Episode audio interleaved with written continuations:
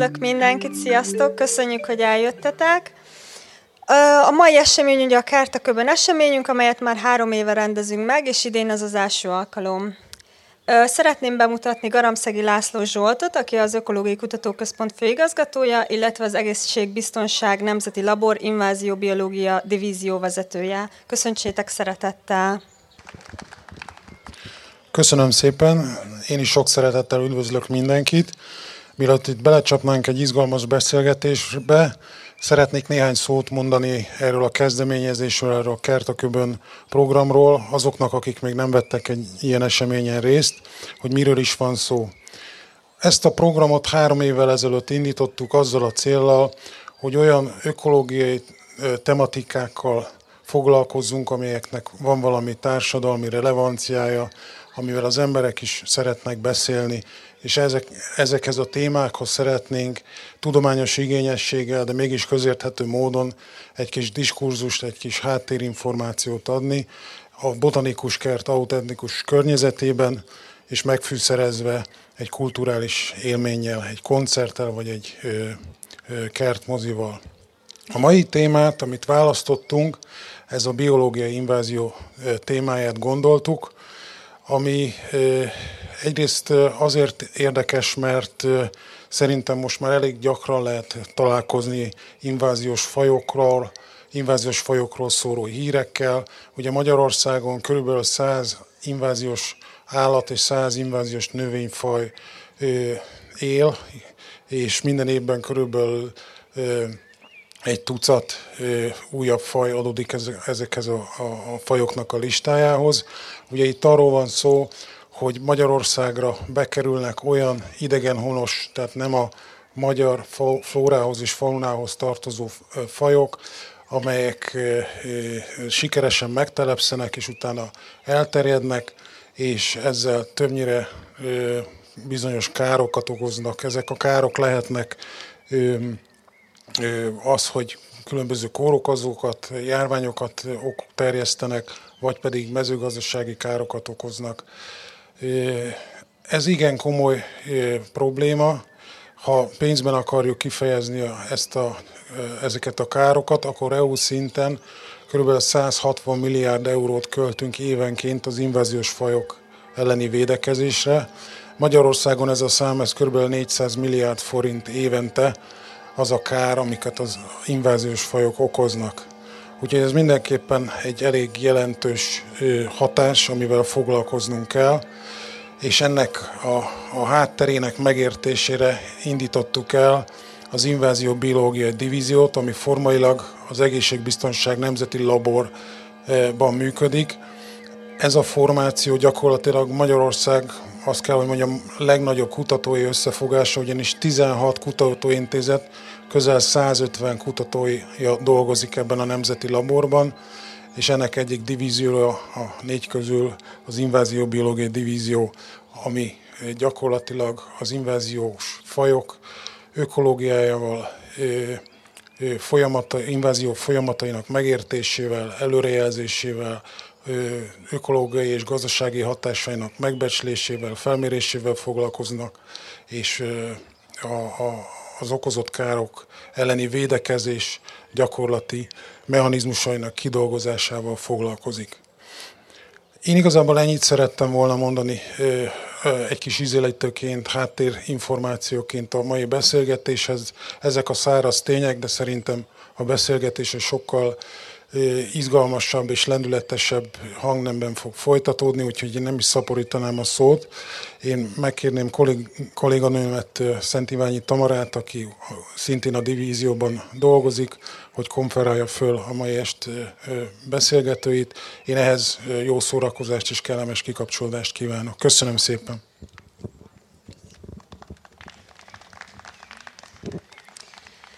Tehát a mai beszélgetés címe Hivatlan vendégek, sikeres hódítók. Fogadjátok szeretettel a Tudós Társaság tagjait, Katona Krisztiánt, a Magyar Agrár és Élettudományi Egyetem Vadgazdálkodás és Természetvédelmi Intézet habilitált egyetemi docensét, Samu Ferencet, az Agrártudományi Kutatóközpont MTA doktorát, illetve Molnár Zsoltot, az Ökológiai Kutatóközpont tudományos főmunkatársát, a Hagyományos Ökológiai Tudáskutató csoport vezetőjét és MTA doktorát. A beszélgetést élő Anita fogja moderálni, aki a Válasz Online újságírója. Jó estét kívánok, és a mai estén hadd mutassam be én is a résztvevőket a magam kis leegyszerűsítő módján, a, hogy, hogy érzékeljék, hogy kik is lesznek a beszélgető társaim. Tehát tulajdonképpen Zsolt botanikus, etnoökológus, jelentsen is ez bármit, az én fordításomban pásztor szelídítő, ami azt jelenti, hogy olyan emberek tudását kutatja, akik nem tankönyvből tanulták az ökológiát, magyarul pásztoroktól. Eddig rendben, egy bolintást kérek szépen, hogyha... Katona Krisztián vadbiológus kutató, aki a növényevésen és, a növénye, és ennek a növényekre gyakorolt hatásán gondolkodik, ezt kutatja, és például ezek a növényevők, ezek vaddisznók, hogyha én jól tudom, az egyik ilyen fontos kutatási területed a, a vaddisznó kutatás. Jó estét kívánok mindenkinek. Igen, abszolút stimmel, tehát valóban növényevőkkel foglalkozom. A vaddisznó nem feltétlenül olyan szempontból a legjobb példa, hogy ő mindenevő, de döntött többségben növényeket eszik, és valóban egy nagyon jó példa arra, hogy mennyiféle problémát tudnak okozni a terjeszkedő vadfajok, bár ő pedig őshonos, úgyhogy az is egy érdekes átkötés lesz majd, tehát vele együtt kell élnünk, akár szeretjük, akár nem. Nem akarok mindent elárulni, úgyhogy csak Megyünk tovább. Samu Ferenc a kedven, kedvencem, ő pókász, így írta le magát nekem, vagyis ízelt lábúakkal foglalkozó kutató, aki magát egyébként úgy jellemezte még, hogy mikka-makka jellemzői vannak, amin azt értette, hogyha jól értem, hogy szeret a dolog összefüggésein is gondolkodni, igen, én is jó estét kívánok. Amikor Anitával előzetesen beszélgettünk, akkor ezt én azért mondtam, mert a Mika Makkár az jelentő, hogy majdnem minden tud, minden tud majdnem, és mi is a harmadik? majdnem minden tud. Nem tudom, mi a harmadik, de a harmadik variáció. És akkor ebben a szerepkörben én vagyok Vacska Mati, aki viszont semmit sem tud, viszont mindenki nagyon kedvesen próbálja majd segíteni, hogy ez ne derüljön azért annyira ki.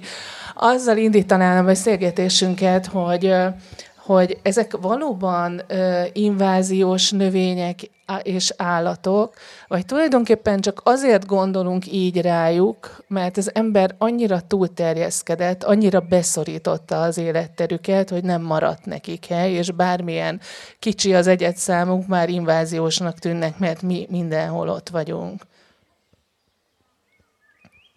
Parancsolj! Ha szabad kezdeni, akkor Egyrészt igen, úgy gondolom, hogy valami attól lesz valami, hogy mi elnevezzük annak, tehát ezeket a definíciókat leginkább az emberek gyártják, és az élőlények pedig nem feltétlenül akarnak ebbe bele kerülni, mindig egy kicsit kilógnak, de minden esetre valóban az egyértelmű, hogy vannak olyan fajok, amik nagyon gyorsan képesek terjeszkedni és szaporodni, legyenek akár őshonos környezetbe, akár idegenhonos környezetbe, és számtalan problémát okoznak. És minél több helyet elfoglalunk, minél több helyen van valamilyen igényünk a természettől, annál valószínűbb, hogy valaki nem fogja kedvelni ezeket a fajokat, vagy a hatásaikat. Így aztán szép lassan olyan hatások is túlzottá válnak, amik egyébként emberi igények, vagy ember nélkül teljesen normálisak lehetnének. Úgyhogy azt gondolom, hogy... Maradjunk egy picit a vaddisznónál, ha már ezzel indultunk, hogy például a vaddisznó egyet szám, amiről állandóan hallunk, ott, ott járnak az Andrási úton meg Budán, hogy, hogy ők tényleg valószínűtlenül sokan lettek, tehát sokkal-sokkal többen vannak, mint mondjuk voltak 50 évvel vagy 100 évvel ezelőtt? Igen, ez tényleg így van. A vaddisznó nagyon erősen szaporodik amit lehet látni Magyarországon az, hogy például 20 évvel ezelőtt az Alföldön nem túlságosan sok vaddisznó volt, most viszont, ha ránézünk egy elterjedési térképre, akkor a vaddisznó tulajdonképpen beterítette ezeket a területeket is, és valóban nem csak az Andrási úton van ott a vaddisznó, az erdőkben, a mezőgazdasági területen, a, az utakon, és tulajdonképpen az a nagy probléma vele, hogy bár őshonos környezetben ő a mocsarakat szereti, vagy a mocsaras vizes területeket, vagy az erdőket, de összességében mindenhol okoz valamilyen konfliktust, így aztán tulajdonképpen nincsen jó helye már a disznónak, akár szabad neki ott lenni elvileg a természet szabálya szerint, akár nem, és így tulajdonképpen egyre inkább beszorítjuk őket. Nem is tudom, hova kellene őt tenni, ahol szabadna vaddisznónak lenni éppen. Igen. Ö, esetleg én is elmondom, hogy én ezt hogy gondolom ezt a dolgot, tehát én semmiféleképpen nem gondolnám azt, hogy, hogy ez egy olyan dolog, hogy, hogy miután kevés élő helyük maradt bizonyos élőlényeknek, ezért kvázi mi onnan, mint egy ilyen szivacsból kipréseljük őket, és ezért ők onnan, onnan kijönnének, hanem éppen arról van szó, hogy a, az ember azáltal, hogy átalakítja az egész természetet, az élőhelyet, olyan élőhelyeket teremt, amit bizonyos élőlények nagyon jól föl tudnak, úgymond opportunista módon föl tudnak használni, és szerintem nagyon sok esetben erről van szó, hogy akár például a vaddisznók is, amikor beletanulnak úgymond abba, hogy hogyan lehet a, a, a városokba ö, meglenni és a kukákba turkálni, akkor hirtelen egyszer csak én nagyon jó emlékszem arra, hogy egyetemisták voltunk, terepgyakorlatra jártunk, és akkor a holló az egy rettentő ritka madár volt, tehát egy, egy abszolút a védett madaraknak is ott a top listája volt, és azon aggódtunk, hogy ki fognak halni a hollók. És a, a Zemplénben voltunk, és pont hollóháza, nagyon vicces, hollóházán jártunk, és jöttünk le, és ott láttuk a hollóház menti szemét dombon, hogy ott kapirgált egy pár holló. És ez egy ilyen fordulópont volt, utána rajta tartottuk a hollókon a szemünket, és ott utána egy ilyen robbanásszerűen egyszer csak a, a hollók azok a lábra álltak. Nyilván most itt nem egy invazív fajról van szó, de az, hogy most akárhova megyünk a budai hegységbe, akár a, a beépült részeken is, fölnézünk az égre, és meg lehet hallani, hogy ott, ott jön a holló, és megnézi, hogy mi most ottan éppen mit csinálunk. De hogyha egy másik hasonló példát mondhatok, ugyanezt történt a nagykócsaggal is. Tehát, hogyha megnézzük, akkor rengeteg nagykócsag lett, hirtelen megtanultak együtt élni velünk, és megtanultak olyan élőhelyeket, táplálékforrásokat hasznosítani, amit azelőtt nem tudtak. De ők nem kukáznak. A nagy kócsagok? Ö, nem, de például Szántóföldön egészen gyakran látni őket, hogy ott böng, nem kukáznak, hanem böngésznek. Brazíliában a kikötői, a halászkikötőkben kukáznak a ottani nagy kócsagok abban folytatnám a Krisztián, amikor definiálta az inváziós fajokat, hogy ez egy meghatározás, meg egy megközelítés kérdése, hogy ugye, ha körbenézünk egy ősi állapotú tájban, legyen az egy erdős táj, sziklás táj, vagy egy mongol erdősztyep, akkor az ottani növényfajoknak a legtöbbje arra képes, hogy nagyon sokáig túléljen azon a helyen, ahol ő kicsírázott és őshonos, évelőgyepek, sok, sok évszázadig élő erdőknek az alkotói.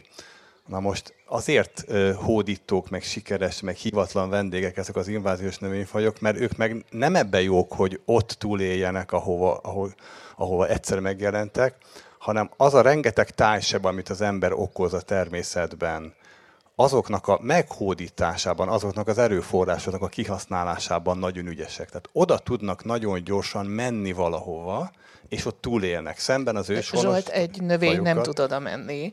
Hát hogyan tud oda menni egy növény? Most áll, álnaívnak tetetem magam. Tehát hogyan tud oda menni egy növény egy tájsebre? Itt az egyik kollega, Virág Kláráék csináltak egy vizsgálatot, hogy mennyi mag van azokban a talajokban, amik ősgyepek alatt vannak. És kiderült, hogy rengeteg mag van, de szinte mind jobbnövénynek a magja. Mert az ott élő növények nem arra, azon dolgoznak, hogy magot termeljenek, hanem ők a gyökereikre, leveleikre koncentrálnak, míg az inváziós növények, a gyomfajok pedig viszonylag hamar elpusztulnak ott, ahol éppen kinőttek, de rengeteg magot szórnak szét a világban, és pont az inváziós növényfajok nagyon gyakran röpítőkészülékes, messzire eljutó magokat. Tehát nem az egyed megy oda, hanem a populáció tud nagyon gyorsan Vagy például a madár, madár viszi, vagy madár valamilyen viszi, állat. valamilyen állat viszi, vagy az ember viszi nagyon gyakran. Zsolt átküldött nekem néhány ilyen özön növénynek, ugye ez a, ez a magyar kifejezése, özön növénynek a nevét, és hogy én mégiscsak lássam, hogy mikről van szó, és hát egy komplet Vörös Sándor idézet jött ki belőle. Éren, nádon, sikló, kúszik, kolompol az őszkolompja, a dér, a kökényt, megeste, hűvös, öreg az este, vagy a legismertebb ugye reszket a galagonya magába, hogyha a holdrá fájtlat ereszt, lányá válik, sírni kezd, hogy kerülnek ezek a növények egyáltalán ebbe a körbe. Megnéztem a kökény török eredetű, tehát honfoglalás előtt már velünk volt ez a szó, a galagonya szláv eredetű, de 14. század óta nyelvemlékünk van róla, szóval, hogy hogyan, hogyan lehetnek ezek özönnövények. Úgy, hogy nem pontosan özönnövények, hanem özönmódra viselkedő őshonos növények, tehát ők nem tájidegenek, ők itt vannak tényleg már nagyon régóta, csak hogy különböző okok miatt olyan mértében főszaporodnak, hogy az valakit vagy valamit zavar. A galagonya például azokat a növényeket zavarja, akiknek nap, napféle van szüksége. Tehát, hogyha van egy olyan gyepünk, egy löszgyepünk, vagy homoki gyepünk, ami, ami árnyékot nem nagyon tűrő növényekben gazdag, ott egy természetvédőt zavarja, hogyha mondjuk a legelés felhagyása miatt elkezdenek főszaporodni a galagonyák, kökény, rózsafajok, és kiárnyékolják az őshonos gyepet. Tehát ők nem tájidegenek, de inváziósan képesek terjedni. Tehát akkor két csoportunk van, Igen. hogyha jól értem, amiről ma beszélgetni fogunk. Az állatoknál is van, nyilván van, hát mindenki tapasztalhatja azokat a zöld poloskákat, amik berepülnek akár 50 százas nagyságrendben az ablakunkon, de néhány példát még a vadisznó mellett tudnál esetleg Krisztián vagy Feri mondani, hogy mik ezek, amik eddig is itt voltak, de most egyszer csak elkezdtek ilyen özönállatként viselkedni. Hát, hogyha most a megemlítetted a, a poloskát, mondhatom, azok eddig pont nem voltak itt azok, amik most ilyen nagy tömegbe jelentkeznek, tehát ez a márványos poloska, meg a vándor poloska, ez a két mostani özönpoloska faja, ami rengeteg embert zavar. Kárt azt szerintem lehet, hogy valamelyest kevesebbet okoznak, bár azért azt mondják, hogy ha bevonulnak ezek a, a szőlőnek a fürtjébe például, teljesen ártatlan módon telelni, és utána szüretkor ez a jó kis poloska is belekerül a, a borba, akkor az, az nem tesz jót a, annak a, a bornak a minőségének. De tehát, hogy, hogy, hogy nagyon sok olyan állat van, ami most rovarok, ugye, ami hozzám közelebb áll, amiknek van egy ilyen fölfutása, mert valamilyen módon ide kerülnek hozzánk, és utána valahogy konszolidálódik a, a helyzetük. Tehát, hogyha itt a, a nem pont frissen érkezett úgymond kárterő rovarokra gondolunk, hanem a, a kicsit régebbiekre, akkor, akkor azt látjuk, hogy mindig, amikor azok frissen megérkeztek, például a kukoricabogár, meg ö, hasonlók,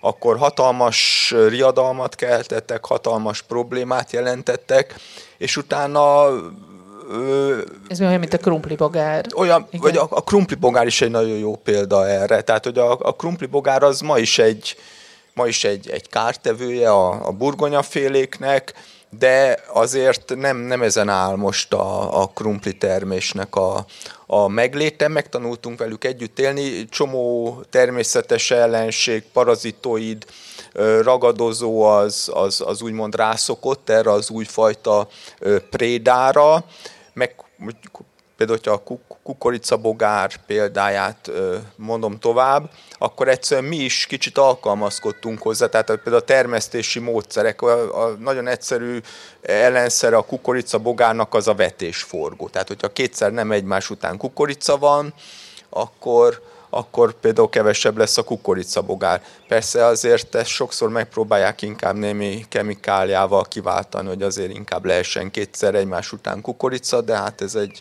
ez egy másik kérdés. Hát, hogyha az emlősökre, meg a madarakra ugrunk át, akkor a vaddisznó mellett mindenképp meg kell említeni egyrészt a gimszarvast, ami ősvonos és nagyon gyorsan terjeszkedik, megszaporodik. A, az aranysakát, mint ragadozó, ami egyébként azért érdekes, mert nagyon sokáig nem volt Magyarországon, és aztán visszakerült a, a hazai területekre. Ez a Toldinak a toportján férge. Igen, róla van szó, tehát a nádi farkasról és rendkívül gyorsan elkezdett terjeszkedni. És ott is például az az érdekes történet, hogy abban az időszakban, mikor újra bekerült hazánkban, akkor úgy tekintettünk rá, mint egy védendő fajra, és aztán most már látjuk a következményeit, hogy ezt hamarabb észlelni kellett volna, hogy mire képes ez a faj. Nagyon nagy mértékben elterjedt hazánkban, és most már nem igazán tudjuk kezelni. Sok-sok ilyen van, és igazából a tanulság az az, hogy az elején kell odafigyelni, mert olyan kedvesnek tűnnek ezek a visszatérő vagy bekerülő fajok, és nem érdemes az elején nagyon babusgatni, hogyha van annak híre, hogy ők mi mindent tudnak, mert később már lehetetlen lesz őket visszafogni. Beszéljünk egy kicsit a hódokról.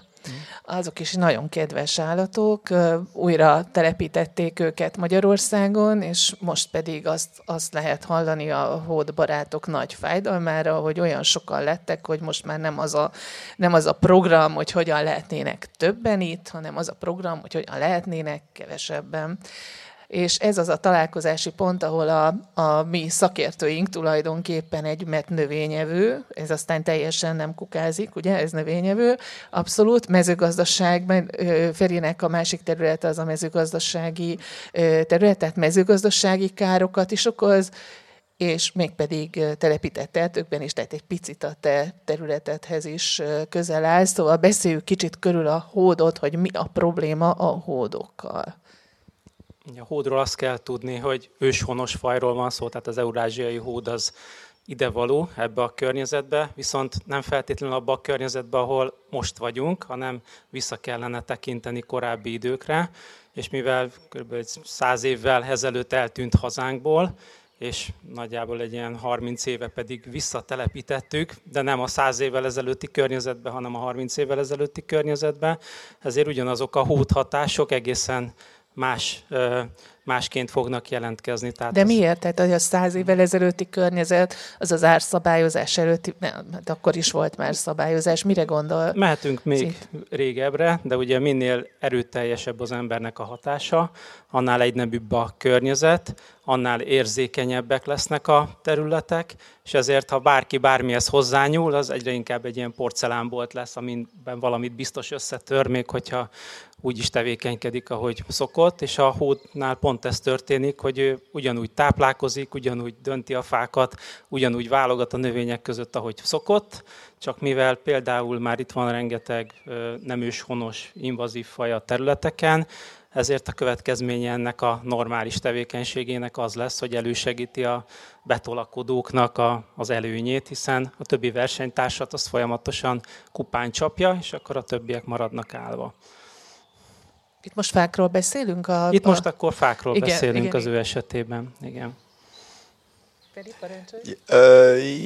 Van azért még egy tényezője, hogy azért régen, hogyha sok volt a hód, akkor, akkor volt egy egyszerű megoldás, megcsinálták pörköltnek, tehát hogy vagy, vagy hódprémes gallér is divat volt, amikor a szem tavaly, vagy lehet, hogy pár évvel ezelőtt a Jeli Arborétumba jártunk, és fantasztikus nagy ilyen arborétumi fák voltak így, így gondosan körberágva, amik gyakorlatilag azoknak a fáknak a pusztulását jelentette hód által, akkor én úgy mondtam magamból, hogy lehet, hogy még ez a hódprémes gallér, ez még vissza fog jönni a, a, a divatba. Tehát, hogyha most ezt, ezt lefordítjuk magyarra, akkor egyszerűen az történt, hogy, hogy régen a hódnak volt egy, egy, egy ragadozója vagy voltak ragadozói, az egyik az az ember volt, meg voltak a természetes ragadozói, a farkas, vagy a nem tudom micsoda. Tehát, hogy, hogy, hogy azzal, hogy itten annyira szabályozzuk a, az élő rendszereket, nagyon sokszor ezek a csúcsragadozók tűnnek el, és ez is egy csomó élőlény számára, inváziós élőlény számára utat biztosít.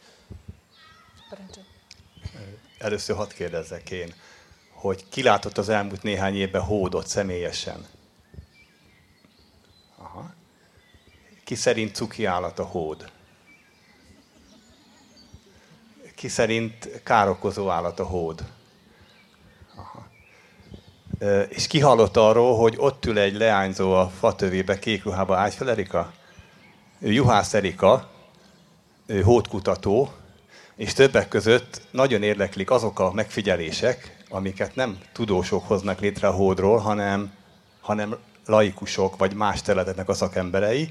Úgyhogy ha valakit érdekel a hód téma mélyebben, akkor szerintem a szünetbe keresse meg Erikát, illetve keressen rá a neten a Hód térkép nevezetű közösségi tudományos oldalra, és akkor hozzá tud járulni a, a hódoknak a sztoriaihoz, mert ahogy hallottuk a Krisztiántól és a, a Feritől, pozitív és negatív hatásai együtt vannak a hódnak. Ugye az egyik nagyon fontos, amit most hallottunk, hogy az ártereinken, vízfolyásaink közelében ott vannak a fűcfák és nyárfák, és közben jönnek az inváziós fajok, amerikai kőris, zöld juhar, gyalogakác.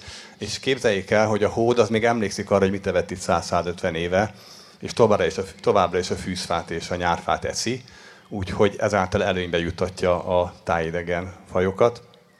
Mert hogy az nem nő újra, mert közben kedvező. Mert nehezebben nő újra, és kiállja a másik. Ugyanakkor például a klímaváltozás kapcsán az egyik fontos gondunk az, hogy mennyi víz marad a tájban, és a hód az képes olyan mérnöki munkát végezni, hogy főleg a dombvidéki, de a síkvidéki tájokban is több víz marad meg azon kis völgyületekben, ahol él hód. Tehát amikor el akarunk bontani egy hódgátat, akkor ennek lehet, hogy valós, reális oka van, de ha nem bontjuk el, lehet, hogy akkor teszünk igazán jót. Hó, hó, hódügybe még egy apró gondolat, tehát, hogy egy, ugye, hogy most a kulcs szavakat, egyik volt a csúcsragadozó, másikat lehet mondani, hogy az emberi tevékenység, tehát az, hogy például fogtuk és visszatelepítettük a hódokat, de egy harmadik, ami szerintem nagyon sok inváziós fajnál megemlíthető, hogy, hogy fejbe dőlnek el a dolgok. Tehát, hogy, hogy mi hogy fogjuk föl ezeknek a fajoknak a, a jelenlétét, tehát, hogy például az, hogy a, az a hód az épít egy, egy hódvárat, és hogyha nekünk az, a, az az ideánk, hogy, hogy minden pataknak egy ilyen kibetonozott mederbe egyenesen kell mennie, akkor, akkor nekünk nem fog tetszeni az, hogy ott, ott van egy ilyen egy akadály ezzel a vízzel szembe. Egyébként zárójelben megjegyezve, nem tudom, hogy itt a szakértő is megerősít ebbe, de én úgy tudom, hogy azok a hódok se hülyék, tehát amikor annyira megemelkedik a vízszint, hogy az már az ő hódvárát fenyegeti elöntéssel, akkor szépen fogják, és ők, ők saját maguk megbontják a várat, tehát ők szabályozzák a vízszintet, nem pedig egy eszetlen árvizet okoznak. Ez csak egy zárójel a hóddal. Szeretném egy kicsit provokálni az asztalnál ülőket, mégpedig abból, hogy mindenki látott már mezőgazdasági területet, akármi legyen az telepített erdő, kukoricaföld, vagy bármi más. Hát most annál özönnövényesebb létezik a földön, Feri, hogy, hogy mezőgazdasági területeket hozunk, hozunk létre? Valószínűleg nem. Ez, megint csak vissza kell utaljak, hogy volt nekünk egy előzetes megbeszélésünk, és az Anitát szeretném megdicsérni, ez az ő, ő saját ötletét mondta most el itt a nagyobb, nagyobb, nagyobb közönség előtt, és szerintem zseniális. Tehát, hogy ez, ez, a, ez a megállapítás, hogy, hogy, hogy, hogy, hogy, hogy, hogy annál jobban özön növénynek nem lehet semmi más nevezni, mint azok a mezőgazdasági növényeink, amiket mi, mi termeszünk. Mi hoztuk ide, mi biztosítjuk azt a nagyon speciális élőhelyet, és, és, és hát tényleg elképesztő módon elterjedtek. Igen.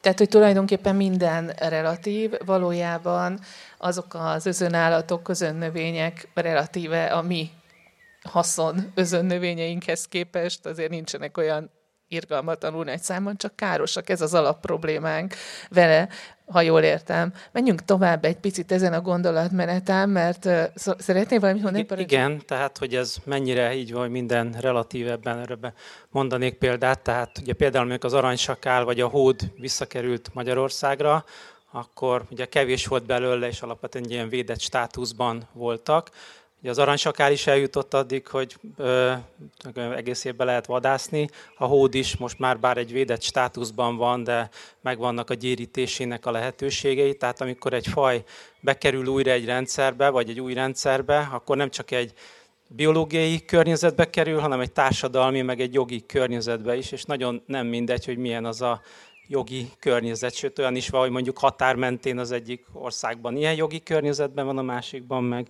olyan, és nagyon gyorsan lehet így változtatni egy fajnak a, a hatásait, vagy a, a terjeszkedését, és hogy mennyire relatív, hogy valami ilyen özönnek számít-e, vagy nem, erre nyilván ez egy nagyon extrém példa, de például a parlagisasról azt kell tudni, hogyha néhány évtizedre visszanyúlunk, ugye egy fokozottan védett fajról van szó, visszanyúlunk pár évtizedre, akkor csak az északi középhegységben volt jelen, most pedig az Alföld jelentős részén ott megtalálható a, a parlagisas. Nyilván nagyon messze van ez az özönfaj kategóriától, de tulajdonképpen egy erőteljes terjeszkedésről van szó, és ez is okoz problémát, tehát az apró vadgazdálkodók ezt nem túlságosan nézik jó szemle ezt a jelenséget, hiszen az ő apró vadjaikat is eszik ezek a, a fajok, tehát részben ez egy boldogság. De közben ez egy hatalmas természetvédelmi siker, így nem? Van, így van, de ennek is van egy kedvezőtlen oldala, tehát ennek is valaki vagy igen, vagy nem, nehéz ezeket azért a hatásokat bizonyítani,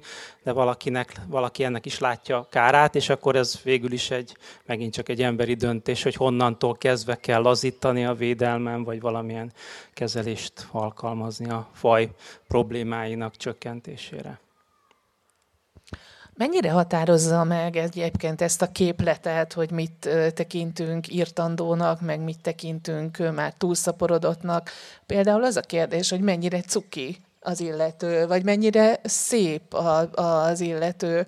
Tehát, hogyha egy állat nagyon helyes, akkor, akkor is nem biztos, hogy a közönség vagy a, a nagyon jól fogadja a kilövési engedélyeket, hiszen ez a csúcsragadozóság, amit Feri említett, az azért az embernél elég furcsán alakul, nem? Hogy egy, egyfelől csúcsragadozók vagyunk, de másfelől meg küzdünk a csúcsragadozóságunk ellen, mert zöldbe gondolkodunk, természetvédelembe gondolkodunk. Szóval, hogy van-e ilyen konfliktus a, a, azon kívül, hogy gazdaságilag mit látunk, van-e ilyen szépség, cukiság faktor a, a, az egész kérdéskörben? Most erre van egy nagyon aktuális példa, tehát az elmúlt időszakban több nyest kutyát is ejtettek el az országban. Sokan azt se tudják, mi az a nyest kutya, vagy igen, nem tudják, hogy néz ki. Nagyon cuki, nagyon cuki. Így van. Nem? Tehát viszont egy ide nem való idegenhonos invazív fajról van szó, amiből még kevés van. Tehát a legfontosabb feladatunk az lenne tulajdonképpen, hogy összeset lőjük le, tüntessük el. Ugye az nem megoldás, hogy megfogjuk és átvisszük máshova, mert akkor majd ott okoz problémát. Háznál nem lehet tartani, tehát igazából nincs helye itt a természetben, nincsen jó megoldás, de hát ezt senki se akarja megtenni, valakinek ott a háttérben el kell végezni a piszkos munkát, úgyhogy senki ne tudjon róla.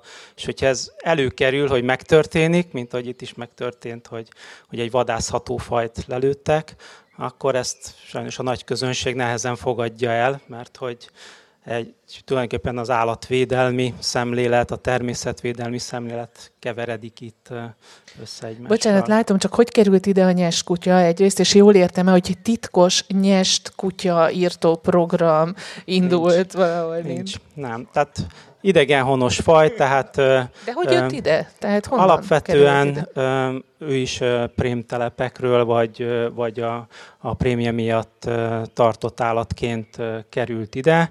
Nyilván egyéb módon is fogságból elszökhetett, viszont az északabbi országokban már nagyon erőteljesen terjeszkedik Európában, nálunk is van, de kevés és nem titkos hadjárat indul ellene, hanem ő egy vadászható faj, és azért vadászható, hogy valaki, mint mondtam, elvégezze azt a munkát, amit mi, tehát nem lehet agyon csapni egy palacsinta sütővel, hanem, hanem figyelembe kell venni azt, hogy az áll, vannak etikus lehetőségei az állat eltávolításának, és hát a vadászat az, az ilyen.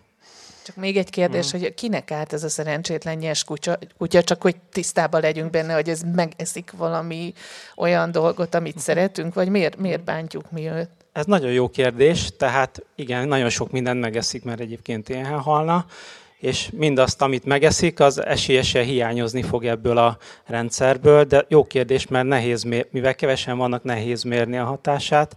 Hogyha nagyon sokan lesznek egyszer, akkor majd kiderül, hogy mondjuk kevesebb fészkelő madarunk lesz, vagy kevesebb kétéltű hüllő, akkor tűnik fel, amikor már sokan vannak, de ezt nem akarjuk megtapasztalni, úgyhogy még a leges legelején kell valamit tenni, amikor még cuki állatokkal kell valamit csinálni, és nem valami szörnyűséges ellenséggel. Tehát ez az ellenmondás benne. Most már két gondolat halmozódott itt föl, nagyon izgalmas ez a nyestkutya történet, de hogy hogyan írtunk, meg nem írtunk növényeket, most hallottunk, Lővei Gábor tartott egy előadást itt a kastélyban, hogy Új-Zélandon az üregginyúl probléma, meg a kivadult macskák is probléma. Sikerült megszabadulni az üregi nyulaktól elég jól, ezért a nem őshonos macskák most az őshonos madarakat eszik. Tehát miközben megszabadultunk egy inváziós állatfajtól, veszélyeztetjük az őshonosokat. Tehát nagyon nem könnyű ezeket, az, ezeket a inváziós fajkontrollokat előre látni. Mert a macskák azért... E, a macskák az ülegényül tették addig, tehát az inváziós faj ette az inváziós fajt, kiírtottuk az inváziós táplálékállatot, és erre rátértek az őshonosakra, amik amúgy is bajba voltak már. De még a, a, arra mennék vissza, amit mondtál a cukiság faktorral, ami szerintem nagyon nagy, és erre csináltam egy kísérletet annó még egy 15 évvel ezelőtt a Várajai Népzenei Táborba, az Egy Szólom Együttes táborába. Ott hirtelen megláttuk azt az ilyen arasznyira növő tölgy pávaszemet. Egy gyönyörű lepke, narancssárgás, baracvilág színe van, szép kis pávaszem, és ott ültek sorra a falon. És akkor még az az állapot volt nagyjából, amit most a Krisztián mondott, hogy, hogy ha időben kiírtjuk, akkor akkor talán megmenekülünk tőle. És ez egy tölgyfakárosító, és én szeretem a tölgyfát úgy, hogy ott a kamaszok ott voltak körülöttünk, furujáztak, énekeltek egész nap, és este megöltünk két tölgyfa, pávasz, tölgypáva szemet. Egy hétbe került a lelki traumának a kezelése, nagyon izgalmas, igazi kamasz beszélgetések voltak, hogy akkor ezt most jól tettük, vagy rosszul tettük, most attól, hogy cuki, attól most szabad-e megölni, vagy nem szabad megölni, van-e joga az embernek ilyen döntéseket meghozni, ki az a brutál, aki ezt megteszi, ki az a gyáva, aki nem meri megtenni, és utána éveken keresztül még jártunk ebbe a táborba, és éveken keresztül láttuk ezt a tölgypávaszemet, és hát jöttek a, a lelki sebeikkel, hogy ilyen cukit nem. És ugye itt, tényleg itt döbbentem mi magam is rá, hogy az az ökológus, az a természetvédő, aki inváziós fajok ellen harcol, az öl. Tehát az alap tételünk, hogy ne ölj, azt alkalmazzuk valami jónak az érdekébe. És ez azért egy izgalmas lelki konfliktus. Hát akkor beszéljünk egy picit erről, mert hát nem, erre nem voltunk felkészülve, hogy nem tudom, hogy önök igen. Én azt hittem, hogy ti magatok is cukik vagytok. Állatokat védtek, növényeket védtek, a természetet. De most kiderült, hogy azért van egy csúcsragazodó vonal is, amit itt el kell látni. Um, szóval, hogy ez okoz valami lelki konfliktust uh, bennetek? Tehát például a te tanulmányaid alapján készülhet, gondolom én, ilyen vaddisznó kilövési arányszám, vagy nem, mert mindent tudsz a vaddisznókról, hogy merre vannak, merre fordulnak, és így tovább. Szóval, hogy neked ez okoz, okoz problémát? Szoktál vadisz, vadmalacok, vagy hogy mondják, velük, velük álmodni? Szoktam álmodni, bár mindig elfelejtem reggel, hogy mit álmodtam, úgyhogy lehet, hogy vaddisznókkal álmodom egyébként. Nem, nem szoktam sírva ébredni, de hát igen, én azt gondolom, hogy ezt valahogy külön kell választani, hogy mi az, hogy jól élnek a populációk együtt, tehát ezek a nagy közösségek együtt jól működnek, és úgy összességében mindenféle fajból jelen vannak épp egyedek, meg szaporodó egyedek, vagy azt a gondolatot, hogy itt minden egyes egyednek, aki bekerült egy adott helyre, túl kell élni, és végelgyengülésben kell elpusztulnia. Ugye ez inkább az utóbbi, ez az állatvédelmi szemlélet, és ezzel sajnos ezeket az inváziós problémákat nem lehet kezelni. Egyébként én se, tehát én is elszoktam még ezen a spanyol mesztelen csigán is gondolkodni a kertben, hogy ha látok egyet, akkor most mit is kellene vele kezdeni mert nem szívesen ölök állatot így a semmiért, és akkor éppen nem csinált semmit, tehát miért kéne megölni, de hát tudom, hogy összességében pedig mekkora problémát tudnak Megértettük okozni. a mesztelen csigány példán keresztül, megértettük Feri.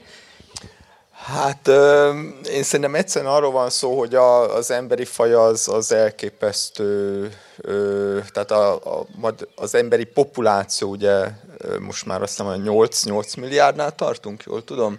8 milliárdnál tartunk, a Földnek a, a művelhető, vagy a term, termőterületnek a elképesztő nagy hányadát, azt a mi saját élelmezésünkre kell, hogy fordítsuk, hogyha, hogyha nem akarunk éhen halni, és a, az alapvető, tehát a, a, a föld forrásainak a saját magunk számára való hasznosítása, ez okozza azt az alapvető problémát, amivel ö, szembeállunk. És, hogy, és a, a, az emberiség úgy összességében nem egy szemmel láthatólag, nem egy jótékonysági intézmény, tehát a saját túlélésünket akarjuk biztosítani, és egyszerűen arról van szó, szerintem, hogyha mi kutatók is így kicsit magunkban mélyedünk, akkor, akkor egyrészt a kutatásainkkal mi is ezt segítjük, és próbáljuk azt a racionális vonalat belevinni a dologba, hogy legalább annak a maradék természetnek a megmaradása szintén a mi túlélésünket fogja segíteni. Tehát ezt, ezt kéne belátni, hogy itt, itt nem valamiféle romantikus dolog a, a, a végső cél, meg nem a cukiság, meg amikor a, a fekete vaddisznó gombszemekkel álmodom, hanem, hanem a saját túlélésünkről van szó, és a természetnek a megvédése, annak a, legalább annak a maradék részének a megvédése, az szintén a mi túlélésünket. Gimnáziumba kértek föl így előadónak, és az volt a fő kérdés, hogy, hogy, hogy mi lesz a, mi fog történni a, a Földdel, hogyha így folytatjuk tovább a, a, a, a környezetnek az átalakítását.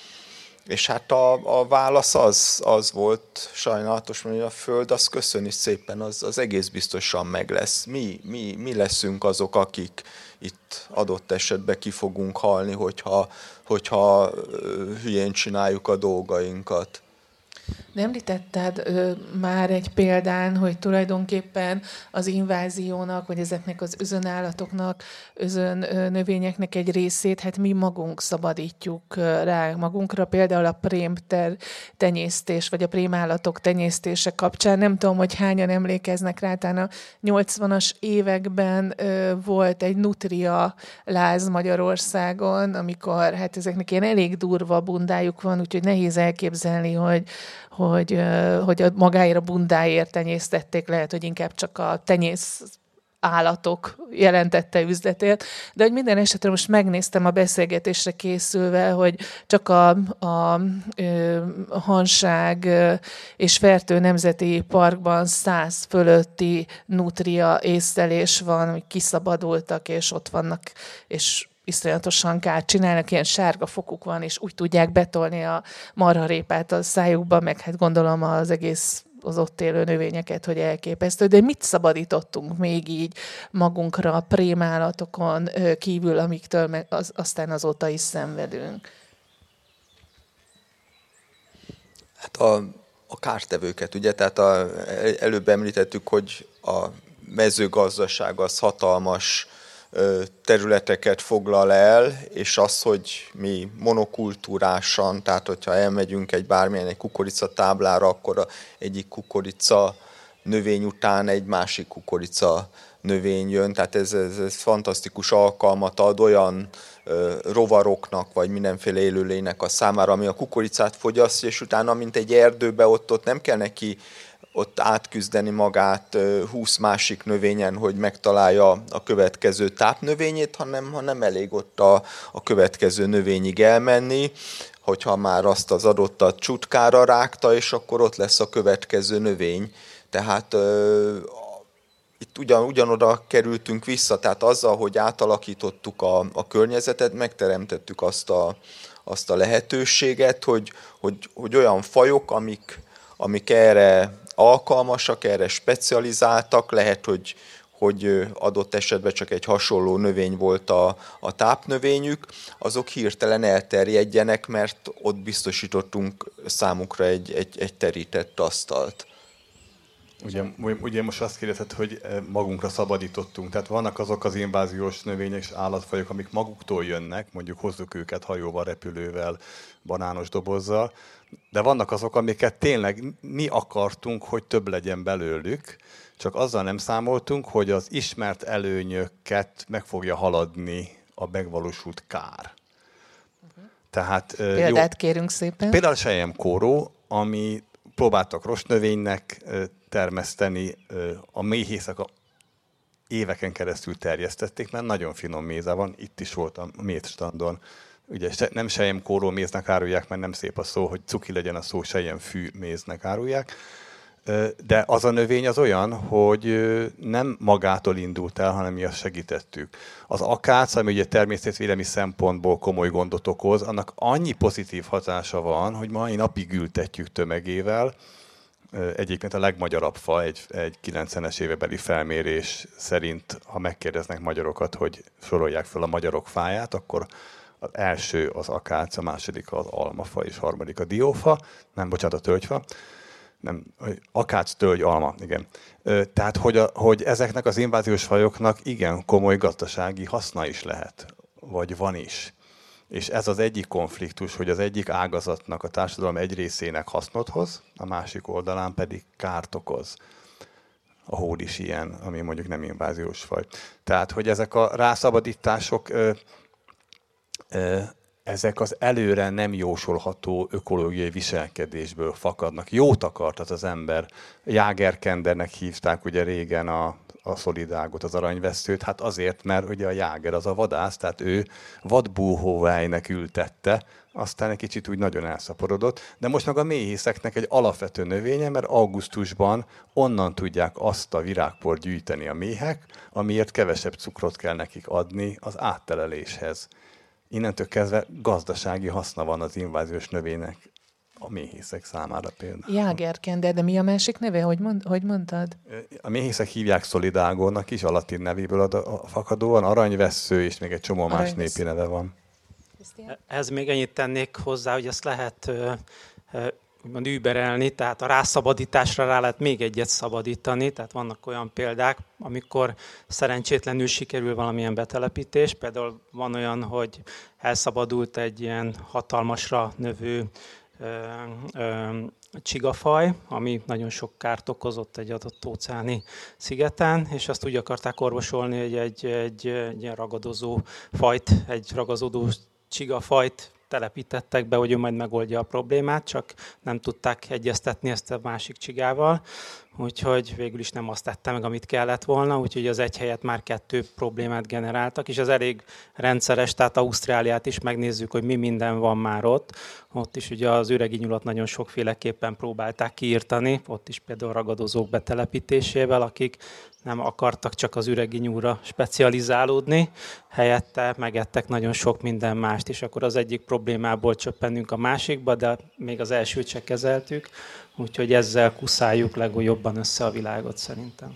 Igen, ízelt lábúaknál sokszor hasonló a helyzet, ugye a sokak által ismert Harlekin Katica egy nagyon jó példa erre, amit úgy telepítettünk be, hogy mint egy természetes ellenség, amelyik majd a levéltetvek ellen nagyon jó lesz. Egyébként nem is a rossz a levéltetvek ellen, de viszont egy nagyon agresszív faj, amelyik képes a többi katica fajunkat, ősonos katica fajunkat is kiszorítani, a, megeszik a, a többi katica fajnak a, a lárváit, egyáltalán egy, egy jobb szaporodó képességgel rendelkező faj, és manapság, hogyha katicával találkozunk, most már nagyon nagy valószínűséggel ez a bizonyos inváziós uh, harlekin katica. Tehát az óvodai hétpettyes katica, meg mese, az mesekönyvi figura válik emiatt? Hát reméljük, hogy nem, de, de sajnos, hogy a, a tendencia az, az, az, az, az nem túl jó. Meg hogyha még itt szabad említeni, nem volt eddig szó a vízi élőhelyekről, tehát hogy, hogy szinte ott a legsiralmasabb a helyzet, és ott is nagyon sokszor az volt, hogy betelepítettek olyan halfajokat, amiket gondolták, hogy majd egyrészt a növényevő halak, a, ugye az amúr és a busa ö, példa erre, amik majd ö, talán kicsit kitisztítják a medret, meg milyen jó lesz, mert hogy, hogy szép nagy halak, és majd, majd megesszük, az kiderült, hogy annyira nem ízlik a, a, az embereknek, és viszont iszonyatosan el, elszaporodtak, de a, a nagyon sok helyütt pedig hát ilyen behurcolt a, a, a kagylóknak is egy nagyon nagy része, akkor a rákoknál nagyon katasztrofális a helyzet. Tehát a, ott mi nem láttunk be annyira hétköznapi emberként a víz felszín alá, de ott szinte rosszabb a helyzet, mint itt a, a szárazföldön éppen egy tanulmányt készítünk egy nemzetközi csapattal arról, hogy a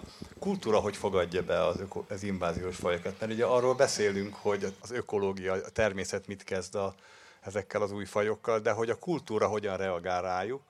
És hát ugye vannak, akik mondjuk az itteni már elhangzott példák közül a, a poloska, ami ilyen, az közutálat. Tehát nem tudom, hogy valaki készíte mondjuk kitűzőt ebből a poloskából, hogy diszítsa a ruháját. Ugye nem de például Japánban megtörtént az, hogy egy őshonos teknős faj az szakrális, tehát kulturálisan jelentős faj volt, kiszorította egy inváziós faj, és most már a, a, a boltokban már az inváziós faj színezetét és morfológiáját mutató teknőst adják el, úgymond szakrálisan.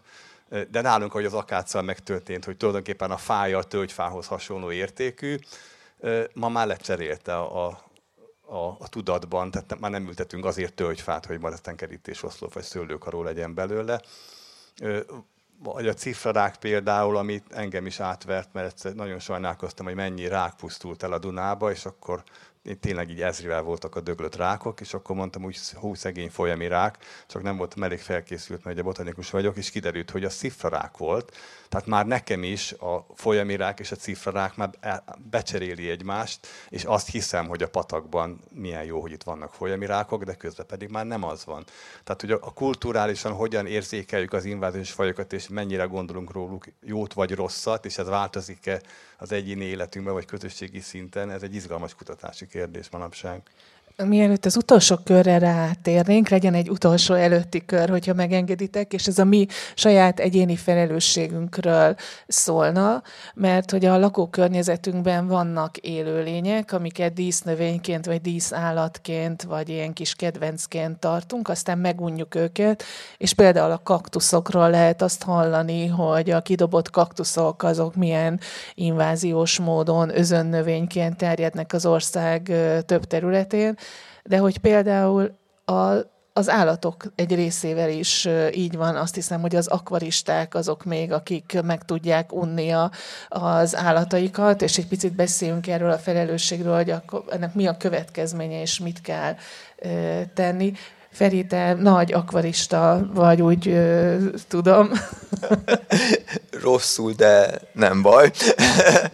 de attól még...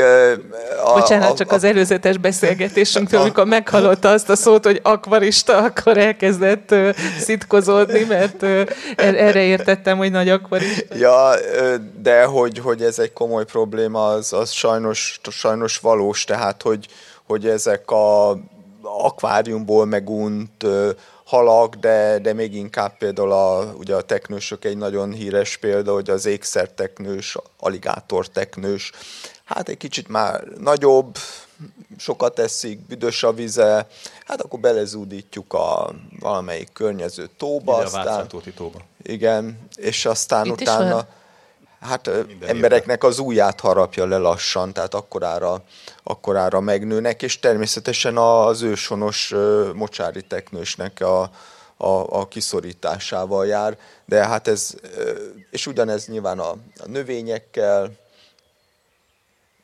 tehát ez, ez egy komoly gond, de valószínűleg, hogyha összességében nézzük a, az invazív élőlényeket, akkor, akkor szerintem ez, ez, ez valószínűleg ez a kisebbség. Zsolt, szerettél volna valamit mondani? Igen, mert mindig itt van a reklám helye. Tehát ha Igen. már kaktuszt említed, itt ül Csecserics Anikó közöttünk és Kelemen András, integessetek, aki kivadult kaktuszt ismer, az akkor mondja el nekik, mert ők meg ezeket gyűjtik. És pont az inváziós labornak az egyik kutatási napján voltunk a Kiskunságban egy, egy, egy hölgyel, látogattuk meg az elhagyott tanyáját, és ott sétáltunk, és az inváziós fajokról gyűjtöttük az ő tudását, és egyszer csak fölmentünk az ő gyerekkori szánkázó domjára, aminek a túloldalán ő maga döbbent le, hogy itt kaktusz van. Tehát, hogy az ő saját birodalmában nem az ő tevékenységének az eredménye. Azt mondja, hogy szerinte az édesanyja dobhatta ki ide a kaktuszt. Tehát pontosan az a történet, amit itt a kollégák is rekonstruáltak. Azt gondolják az emberek, hogy ha, ha hozzáadunk a természethez, az jó lesz. És hát miért ne legyen még egy faj azon a helyen, tehát ezeken a kaktusz kitelepítésének, ahogy pont tőlük tudom, ennek ez egy része nem rossz szándékú, nem szemétnek dobják ki, hanem ültetik. A Pilisben is hallottam ilyet. Tehát, hogy a pokolba vezető út is kaktuszültetéssel van kikövezve. Akkor az utolsó kört Krisztiánnal nyitnám, hogyha lehet, és két kérdést szeretnék feltenni neki, hogy ne legyen könnyű dolga megállítható-e az invázió, és ha véletlenül azt felelnéd, hogy nem, akkor miért csináljuk a küzdelmet ellene? Lehet, lehet, hogy megfordítanám, tehát, hogy miért csináljuk. Leginkább azért csinálják az emberek, mindig olyan dolgokat csinálnak, ami érdekli őket, meg szeretnének valamit tenni. Tehát szerintem ez az alap, hogy úgy gondoljuk, hogy valamiért tennünk kell, és ez egy ilyen bels, részben belső motiváció, részben meggyőződés, részben tradíciónak a valamilyen keveréke. De az mindenképp benne van, hogy azt gondoljuk, hogy mi, mi, mi jól el tudjuk képzelni a tökéletes világot, és abba az, az majd úgy, úgy el is lehet jutni, ahogy mi tevékenykedünk. De minden esetre azt gondolom, hogy nem nagyon lehet megállítani a, az inváziót, tehát lehet kis sikereket elérni, tehát helyi helyi sikereket, de nyilván globális mértékben ez egy lehetetlen helyzet. Úgy is gondolom, hogy ennek egy jelentős része amúgy természetes folyamat is, tehát nem feltétlenül mindig az ellen küzdünk, ami ellen kellene. Ami ellen kellene, az ellen sokszor nem időben küzdünk, vagy nem eléggé szervezetten. Látok egy jó utat, Ugye itt előkerült a, a cuki állat, meg hogy mit szabad megölni, mert mit nem, ha cuki. Én azt gondolom, hogy az lehet a, az egyik nagyon jó irány, hogyha ezeket az invazív fajokat, vagy inváziós fajokat, ezeket tudjuk használni, vagy hasznosítani, és akkor tulajdonképpen nem a semmiért van a megölés, hanem például, hogy sok vaddisznót lövünk, de azt mind-mind megesszük, akkor már is jobban hangzik, mint hogyha ha lelőttük és elástuk például. Tehát ez, ez egészen máshogy hangzik, tehát minél inkább valamilyen emberi hasznosításra tudnak kerülni ezek az inváziós fajok, már pedig rengeteg értékük is van, akkor, akkor az egy esély arra, hogy, hogy ténylegesen lehessen ellenük küzdeni. Van egy hátulütője, hogy amennyiben rájövünk, hogy milyen értékes, akkor nem akarjuk majd mind kiírtani ezért, hanem lehet, hogy még inkább segítsük, segítjük, hogy megmaradjon, de ez mindesetre azt gondolom, hogy egy lehetőség, hogy legalább odafigyeljünk rájuk.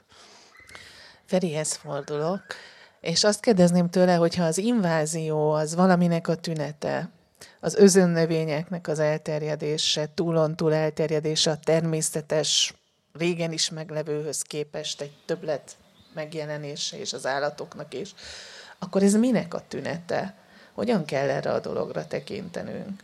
Igen, hát gyakorlatilag már mondtam, tehát ez, a, ez, a, ez az emberiségnek a, a tünete. Tehát a, annak a tünete, hogy, hogy, hogy a Földnek mennyi erőforrását ö, használjuk föl, és a, az invázió elleni küzdés is csak egy pici szelete kellene, hogy legyen a, annak, hogy itt összességében próbáljuk a, az emberiség jövőjét biztosítani a, a Földön, és hát ez egy nagyon összetett ö, dolog, tehát ugye itt mindig ember elgondolkozik, hogy egyáltalán van-e még esélyünk, és akkor azért ö, vannak olyan támadási pontok, amiben még, még esetleg lehet valamit látni. Tehát elgondolkozunk az, hogy vajon a technológia, az információ ez az új információs világ, ez, ez tud-e mibe, valamibe segíteni minket, akkor a, a társadalmi tudatnak a, a formálása, az, az, az, az hogyan tud ebbe segíteni, akkor ugye a, azt is látni kell, hogy ez az egész ez összefüggésben van a klímaváltozással. Ugye, tehát itt a klímaváltozást nem emlegettük, de ezek konvertibilis dolgok. Tehát, hogyha mi ö, túlhasználjuk a természetet, akkor gyakorlatilag áttransformáljuk a, a dolgokat klímaváltozásba. Tehát, és az pedig egy szintén egy őrületes nagy probléma, és ez megint csak összefüggésbe áll a, a társadalmi hasznosítással, a közgazdasági dolgokkal, tehát hogy például az anyagi javaknak a, a, az eloszlás, elosztásával az, hogy, hogy a, a gazdagok azok akkor mekkora részt használnak föl a, a földnek a, a javaiból, tehát hogy, hogy ennyire messzire el lehet menni, tehát ez a, ez a climate justice dolog, az is egy, egy nagyon komoly ö, probléma. Tehát az egészet én azt mondom, hogy, hogy összességébe kell kezelni, de minden egyes kis szálat meg kell próbálni megfogni, és hogyha itt kutatóként mi itten megragadjuk az egyik fonálnak a végét, és megpróbáljuk itten azt, azt kibogozni, az egy tök jó dolog, de, de sok kutató kell, és sok-sok végét kell megfogni a fonálnak, meg, meg ebbe benne van az is, hogy, hogy az emberekkel ezt tudatosítani kell ezeket a dolgokat.